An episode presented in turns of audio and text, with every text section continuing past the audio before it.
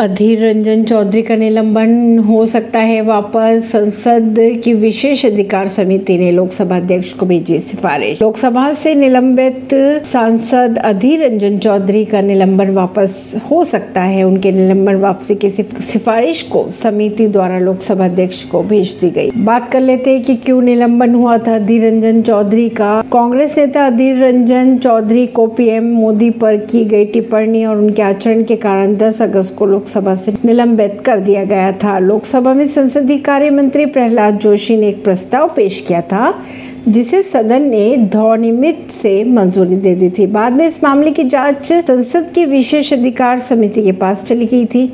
इसी समिति ने निलंबन वापसी की सिफारिश को लेकर लोकसभा अध्यक्ष के पास भेज दिया है। नई दिल्ली से।